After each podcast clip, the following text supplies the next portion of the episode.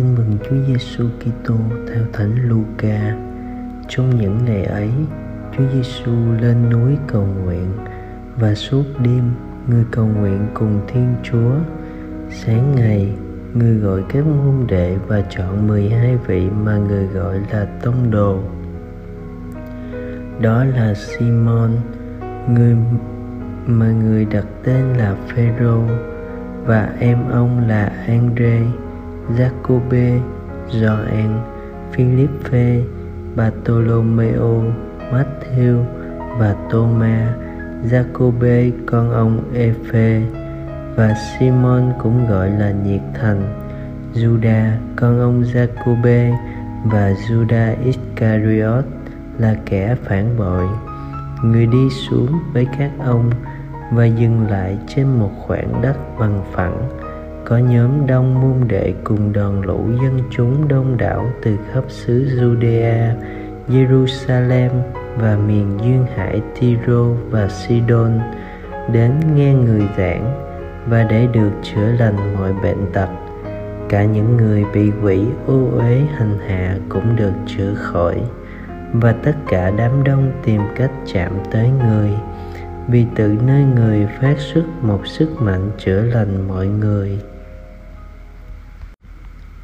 suy niệm Đức Giêsu chọn các tông đồ nhưng không cất khỏi họ những yếu tố con người, cả những yếu đuối, đều lạ lùng, dẫu có nhiều khác biệt, thậm chí trái nghịch nhau nữa. Các tông đồ vẫn sống chung được với nhau và cùng thi hành sứ mệnh truyền giáo. Chẳng hạn, giữa Matthew và Simon nhiệt thành, Matthew làm nghề thu thuế tiếp tay với người Roma đô hộ. Simon, chủ trương đối đầu với quân Roma và những người làm tay sai. Ấy thế mà khi thuộc về nhóm 12 của Đức Giêsu họ sống với nhau trong hòa bình và cùng chung lo công việc Chúa.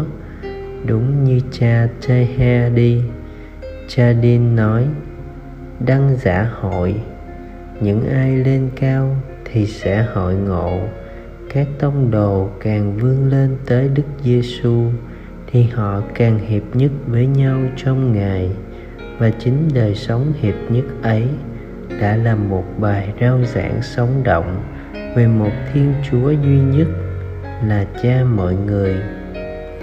Mời bạn kiểm điểm trong gia đình, trong nhóm hay trong cộng đồng bạn là tác nhân của sự hiệp nhất hay sự chia rẽ. Nếu trong nhóm bạn có rạn nứt, mâu thuẫn thì đâu là nguyên nhân? Nhóm bạn có cùng nhau tìm phương thế sửa chữa. Sống lời chúa. Bạn gia nhập một nhóm hoạt động tông đồ giáo dân, trong giáo xứ và cùng làm việc với anh chị em. Cầu nguyện lạy Chúa Giêsu, chúng con muốn được cùng với Chúa mà thân thưa với Chúa Cha. Lạy Cha, xin cho chúng con hiệp nhất nên một, ngõ hầu giáo xứ, cộng đoàn chúng con yêu thương hiệp nhất, lánh xa những mưu mô chia rẽ, bè phái, hòm căm, để thế gian tin rằng chúng con thuộc về Chúa. Amen.